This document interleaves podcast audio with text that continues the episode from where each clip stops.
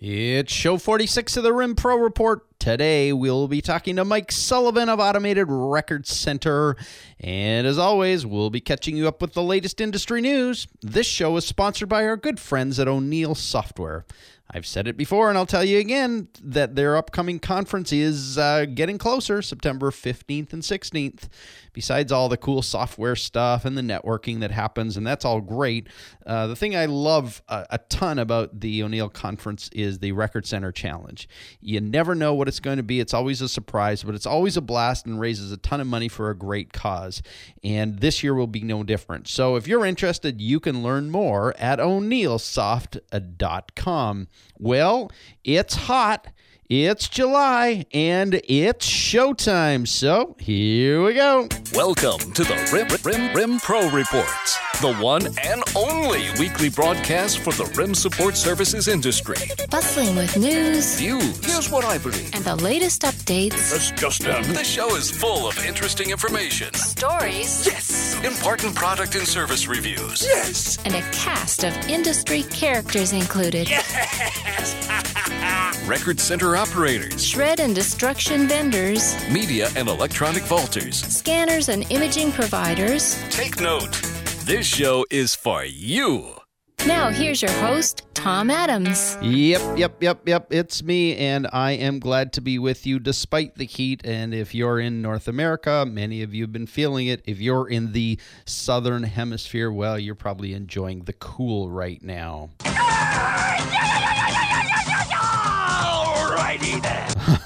Alrighty then. Well, not sure if just from listening, if you can tell who's in the studio with us today. A man who is truly passionate about what he does. Apparently, his love for animals, his detective skills, his personality, and a strange hairdo are due to a mutated chromosome which runs in his family. Well, you know, he's in San Diego for the weekend in search of a wild rhinoceros that escaped from the famous San Diego Zoo. And he sent me an email earlier and asked if he could drop in on the show. Of course, I said yes. We love interesting guests on the show. And so, sir, I'll let you introduce yourself to those who don't know you. Ace Ventura, Pet Detective. Well, Mr. Ventura, it's a pleasure to have you here on the RIM Pro Report today.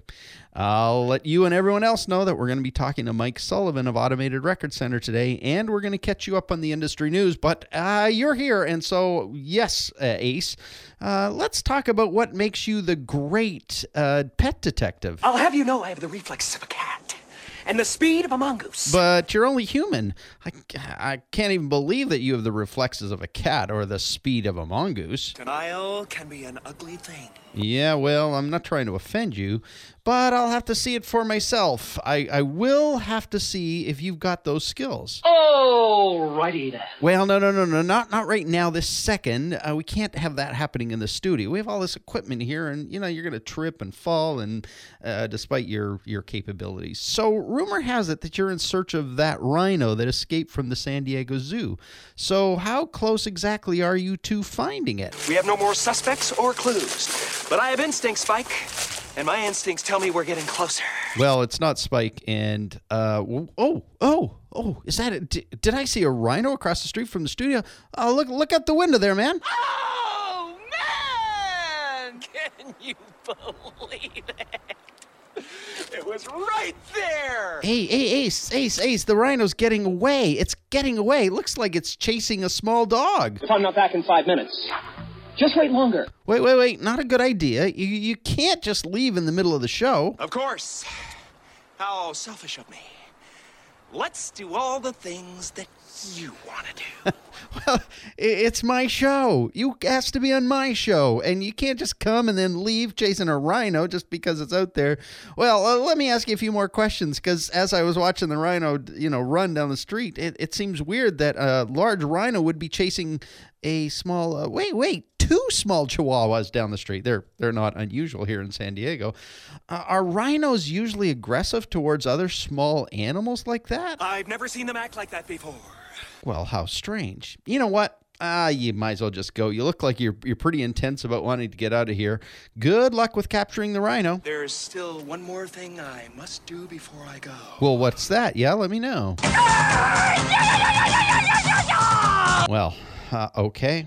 Thank you, Ace. It was great talking to you. Please come by again next time you're searching for wild animals, and good luck finding that seriously cool rhino. Hey, maybe I'll give you a call sometime. Your number's still 911? Oh, righty then. Yeah, well, bye. Good luck with all that. Hey, you know, I got to get to the news, so here we go.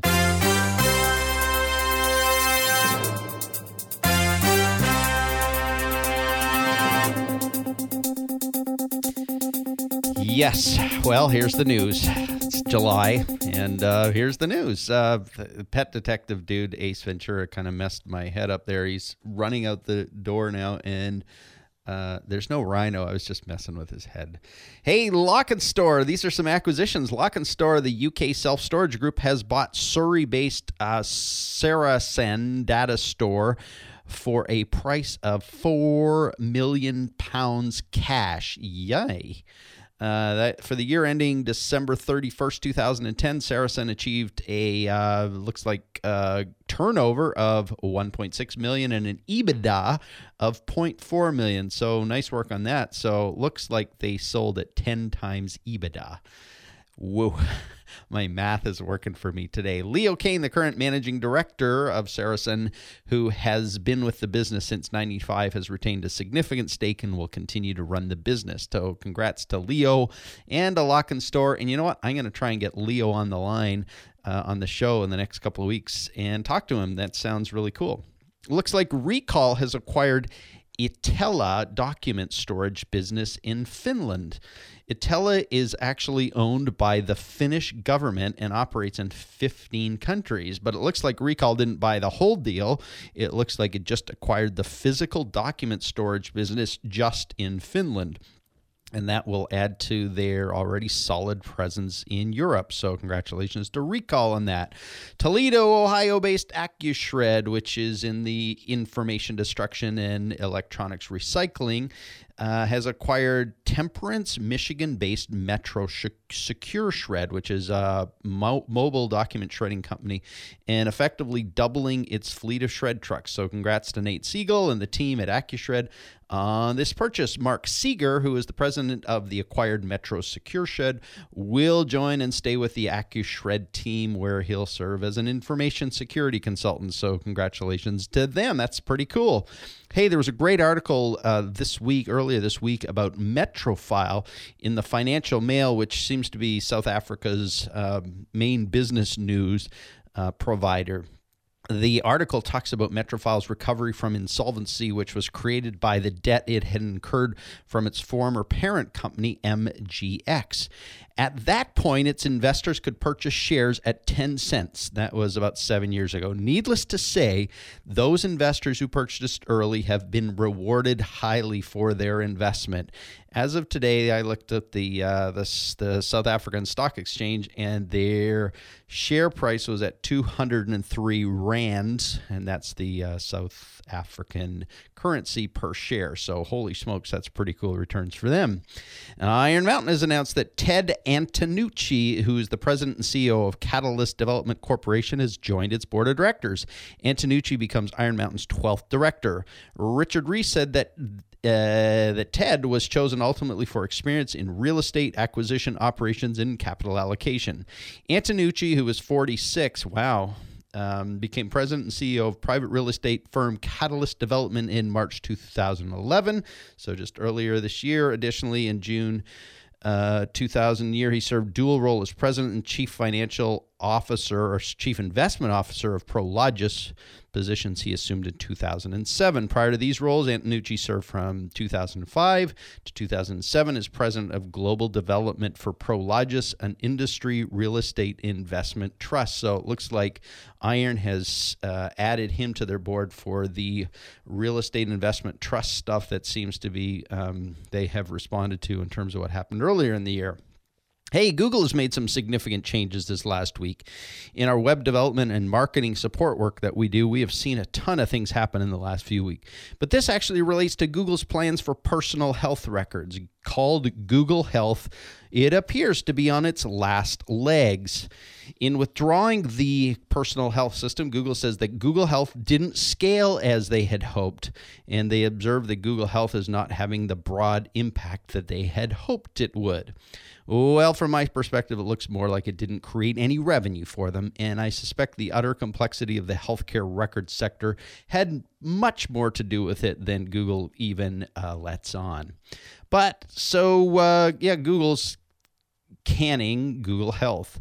But I'm tracking this other thing that Google's doing right now. It's called the Google Plus system, and Google Plus is a social media system, and it's launched to compete with Facebook and Twitter. And just this week, they started letting out invites to that to see how it worked.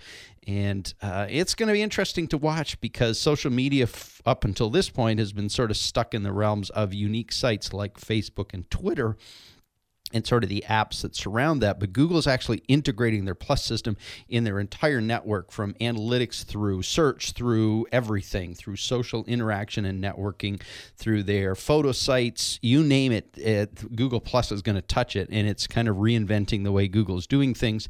And lots of stuff happening in that world. And I'll be watching out for you on that one and pass that on as I learn more. So that's an interesting addition this week from Google, as well as a subtraction.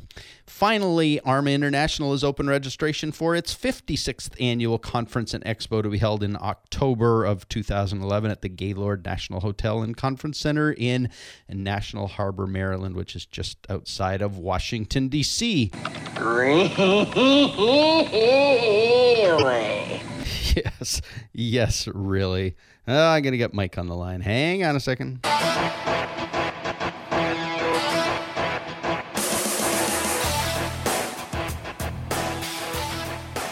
I'm excited today to have Michael Sullivan on the show. Michael runs Automated Records in State College, Pennsylvania, and I am glad to welcome him to the RIM Pro Report today. Mike, are you there?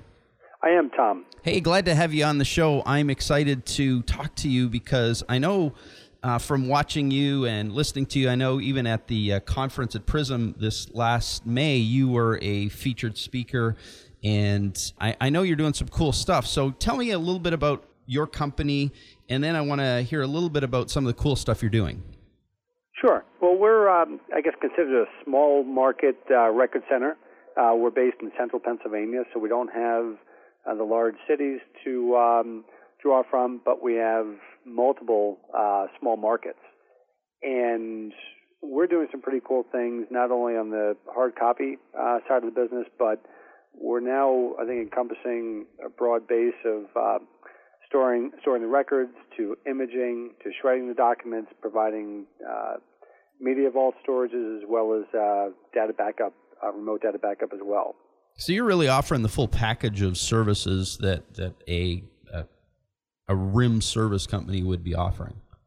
Yeah, I think we are, and I say finally we are, because we didn't start out that way. Actually, the company we started out in I started out in the moving and storage industry, looking for that special niche, and discovered it back in 1997 as we started getting into the storage of hard copy records for our clients. And it really wasn't until 2004 that we really started to expand on our services and broaden our line of offerings to each of the areas I just discussed. So are you still in the moving business? No. Okay. Actually, I sold the moving business in 2006, but it was back in 2004 where I started recognizing that the business model I had, the lifestyle, that I wanted to make some changes, and fairly drastic changes. For those people that know the moving and storage industry, it's kind of a crazy racket. Yeah. You spend 5 to 7 months a year just running like crazy. Yeah. And you spend another 5 months kind of recouping and gearing up for those 7 months again. So from a business standpoint, we start out the first 4 months losing a lot of money. And then we make it all back and then some, hopefully, during the next 7 months. And that can be completely draining on your system, I would think. Well, it's exhausting, particularly when, I love the summertime. I love to be outdoors. I love to run and be very, very active. Yeah, you're a marathon man, aren't you? I do a little bit of marathon running as well. I've heard that. I've heard you've done like 800 marathons in your life or something. wasn't 800, but it's somewhere more in the realm of about 30. But 30. 30, 800, they're all the same. Maybe. If you're crazy enough to run like that far on a race, then you're crazy. Well, I think it just falls into my, my makeup. I love to be active. I love to compete, and I love to be challenged. So the moving business didn't quite do that for you. Well, it did, but what I found was, we can work hard, but is there enough time to play hard?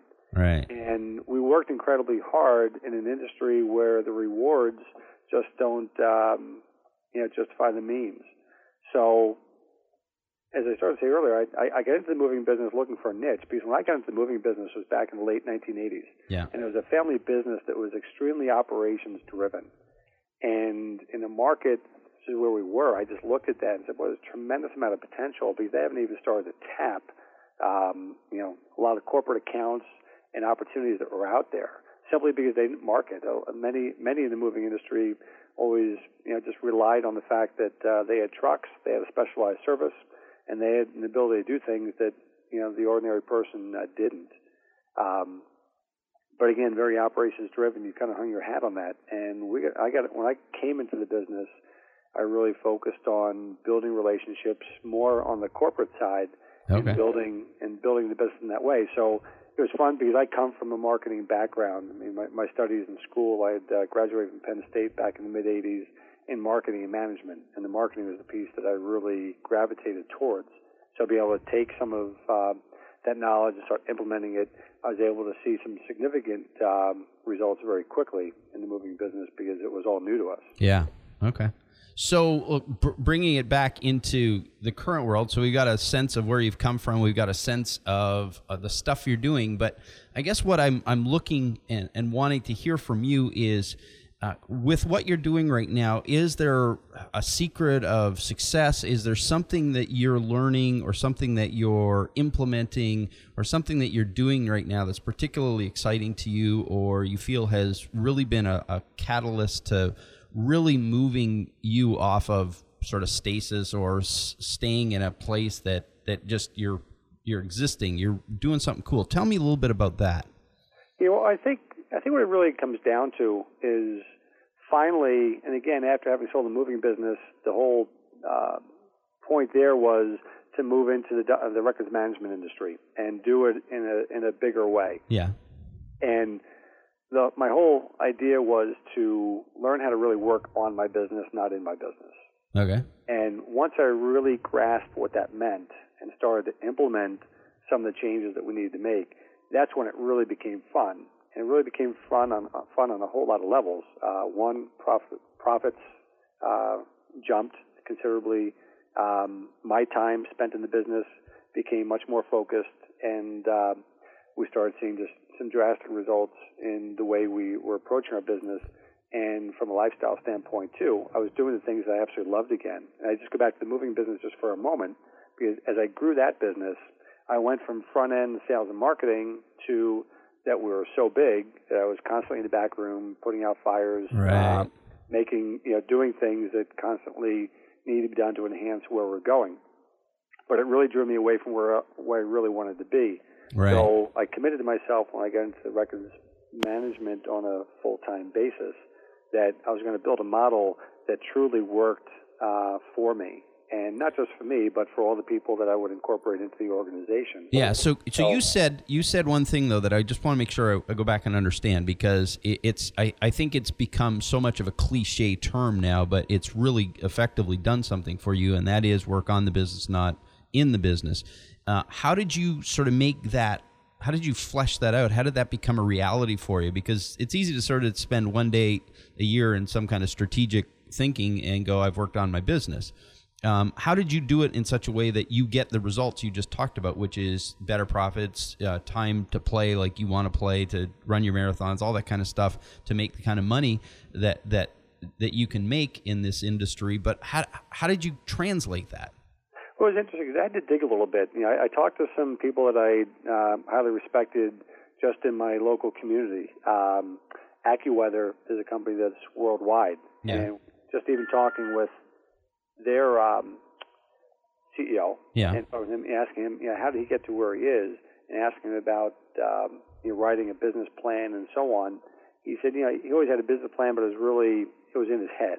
Oh, okay. And of course, that's where my business plan had been for so many years. But I think if you work really, really hard and, you know, bring a lot of energy, that even in spite of some of the shortcomings, you can still be very, very successful. Right. I was committed to make sure that I was going to be successful, not just in my own right, but build a successful model and organization that my employees could really flourish in as well. Oh, okay. And so when I built this model, I looked at it first in terms of, you know, what are the key components to it? And obviously we have operations and finance and marketing and so on, and sales. Mm-hmm. And one of the things I think that really worked for me was when I was ready and willing to acknowledge that marketing was a critical component to my business, not just a add-on that, okay, gee, if our profits are such, then maybe we can throw some money at marketing to support our sales. In fact, we took a completely different approach and said it's inherent that we have a strict and comprehensive marketing plan to support our sales for the single reason that my background had been in sales, and I really felt like I could build a model and be my number one salesperson. Right. So with this business, I really spent a lot of time kind of strengthening our operations so that on a daily, weekly, monthly basis, I don't have to be entrenched in the back room with operations. I think that's such a cool way of thinking, because I think it's where so many people and in what I see on a regular basis is that tendency to get stuck in the back room. And really the highest leverage point in your business is marketing. It's the place where you can turn huge results if you get it right. Yeah, and I would say, you know, what's really important is for any entrepreneur or business owner or key person in the company is to be willing to admit and acknowledge what your strengths are and what your weaknesses are. Because for me to be, you know, quote unquote, caught in the back room in operations, it truly is kind of being stuck back there, because the operations, while I understand it well and can manage it, it's not my forte. So to put the right people in back there that can really flourish, that's exactly what they do. That's what, in our case, that's what we needed to do. And me being more the marketer and the salesperson, I need to be out front. I need to be the face and the ever-present messenger within our organization. Now, for other organizations, if the leaders of that organization are not marketing or sales driven, well, then they need to be able to put the right people and right pieces in place to drive the marketing. Right. Because it's not a an extra add-on. It's inherent and imperative that we have a strong marketing component to our organization. Yeah. But again, if their expertise is in the operations, then by all means, you know, get in, engage, embrace your operations, yet go out and put the appropriate people in place that can really drive your marketing. So let me make sure I understand this and clarify it, because I think the point is so incredibly important, and that is make sure you understand the elements of the business that are critical to making it run, and you kind of delineated those in terms of operations, the difference between operations and sales and marketing. And I think what I've heard you say is you've gone then and built the operations to support what needed to be done, but you've aligned yourself personally in a way that produces the optimal results for your company. Absolutely. And then I think we've taken it even a step further by looking at, you know, what we have for resources and leveraging them to, I think, what we think are, for maximum benefit.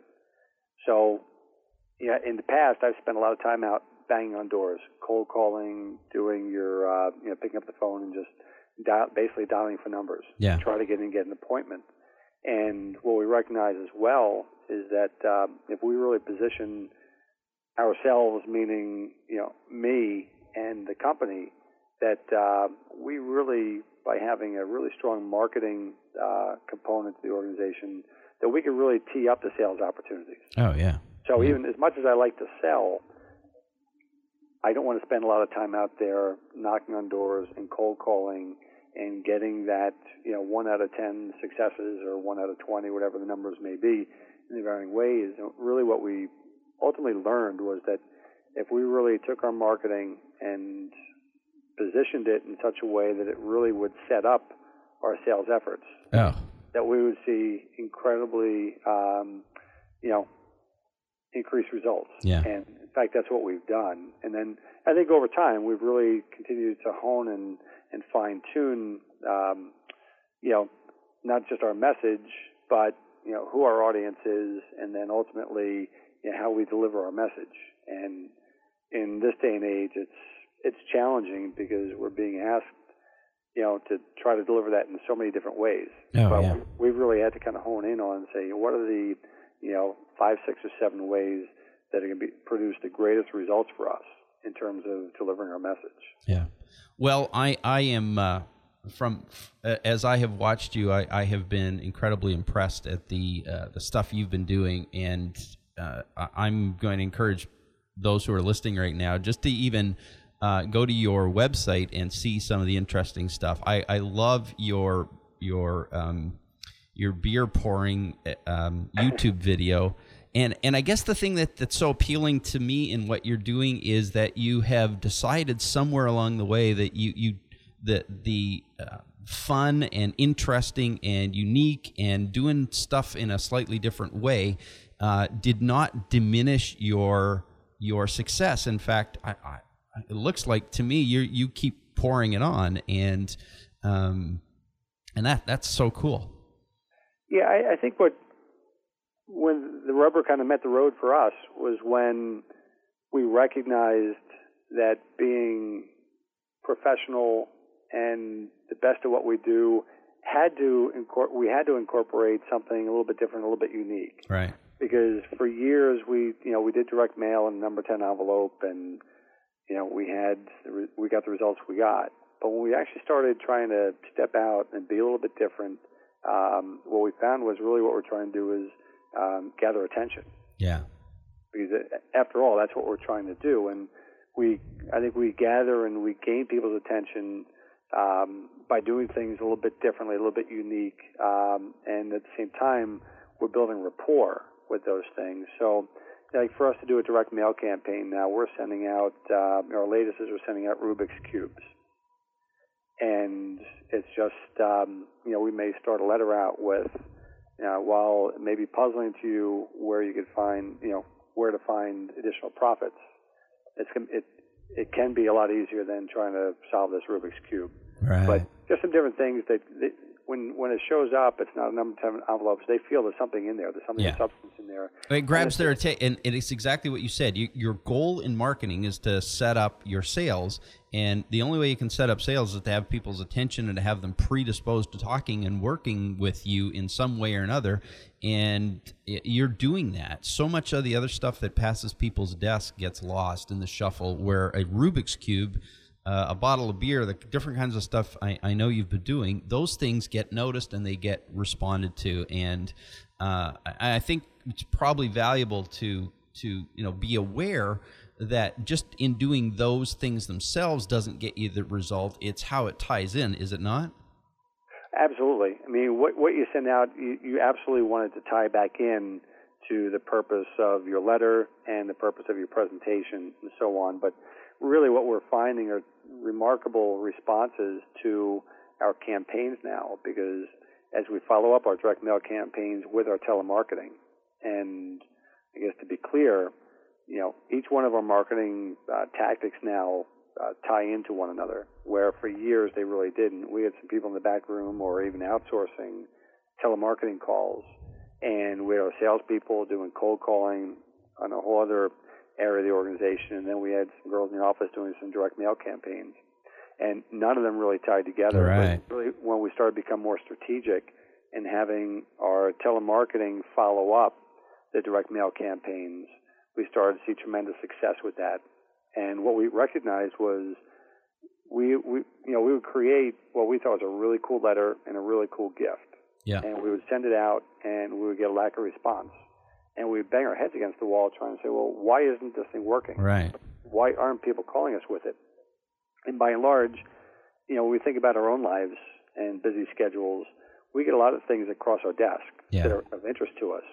But we have other things that are just pressing and taking the time, so we don't get to it. So it continually sits there. And I find that if I have somebody that sends me something and they follow up with a phone call, and even if not just once but twice, that I end up just like my customer. I'm like, yeah, I absolutely want to talk to you. I need to talk to you because I've been predisposed to what they have to offer. Right. And so when we start thinking about our prospects like us, it's only natural then we need to follow this up with a phone call. Well, and it's the beliefs too that one and done will get people's attention. And I think that whole concept, if we have something valuable to offer and we believe that the people we're sending it to will find meaning in it, then we can't assume that sending something to someone once will get the job done. Well, without a doubt. You know, we're still kind of testing, do we send something and call, send a second piece and call, or do we send 4 or 5 pieces and then make the call? Right. We've had success with sending the 4 or 5 pieces where we've actually had people, when we've gone in for an appointment, apologize to us for not having called us. That's hilarious. But they just knew from the level of marketing that we were doing that we would be sure to call them. Right. In fact, they were right with it, but that just solidified for us then that we need to follow up everything that we do with a phone call. Yeah, and I think the critical component you're suggesting is where you place your telemarketing. It's the follow-up sequence to a campaign. It's not the front end of a campaign, or it's follow-up sequences within a campaign. But 2 points to me are, one, you're campaigning. You're not sending sort of one-shot deals. There's campaign involved, and there's follow-up involved, which sets up the meetings. And those are such... I mean, you're doing some really cool stuff, and... I'm really excited about it. Any sort of final thoughts in terms of this whole evolution for you, and more so less about the evolution, but more about how dramatic the results have been for you? Well, I think one is, regardless of what path you choose to take with it, take action. Mm-hmm. That often we feel like we have to make something perfect. We have to create the ideal letter or a postcard, whatever it may be. But we feel like we have to create that before we can actually put it out. And what we've found is, getting in the game, starting to participate, we're going to start seeing some successes. And from there, we can kind of hone the pieces and fine-tune what we're putting out there. But from a success standpoint, we just know now that we're absolutely on the right track, because we went from direct mail campaigns before where we were getting no response to maybe 1 or 2%. Yeah. And now we're getting 40% response, and that's probably about an average. Now, when we say response rate, that means we're getting an appointment 4 out of 10 times.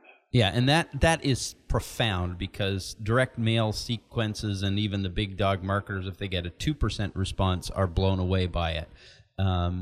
And that is, it's not ultimately the response, though, that drives the business.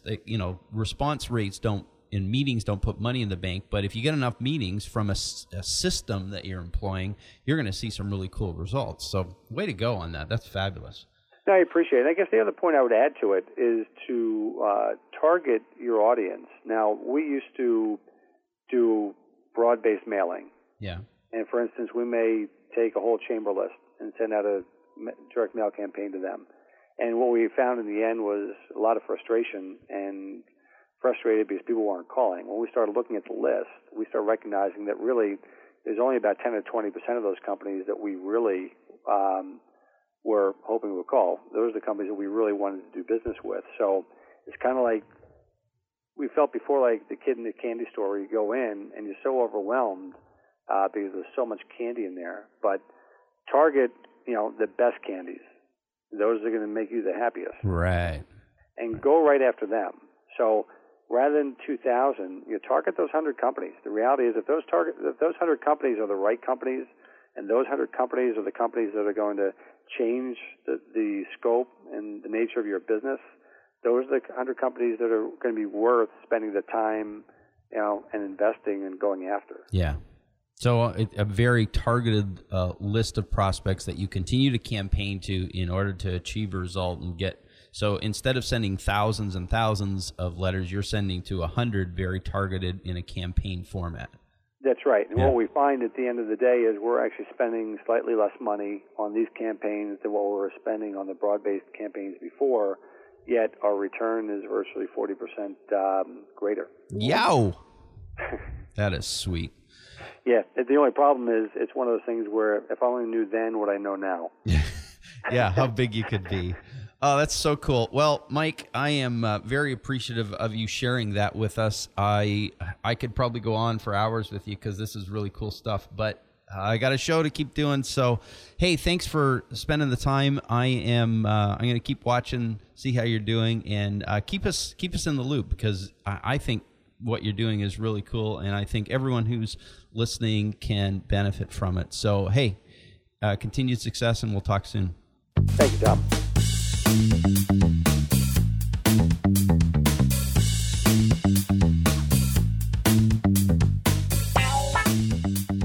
Well, there you have it. That was a great one to listen to. That might sound familiar because we've actually interviewed Mike before.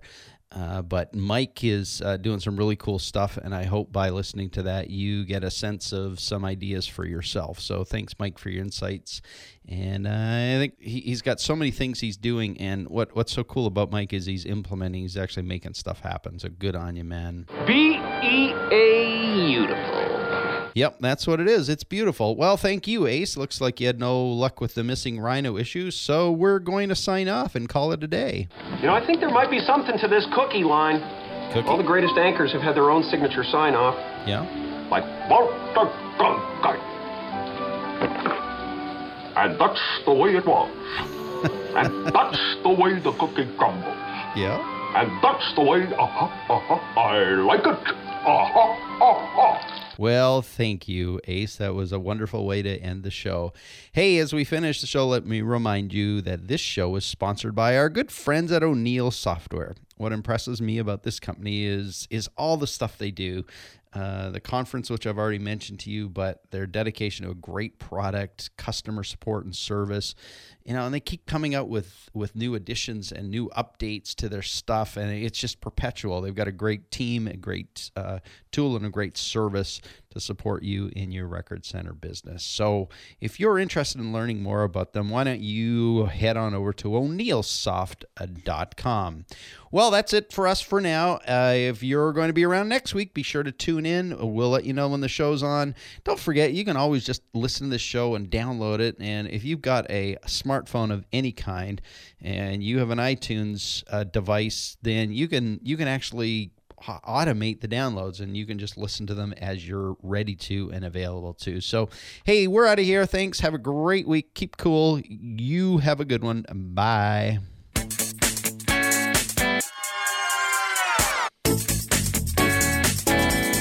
Thanks for joining us on the RIM Pro Report with Tom Adams.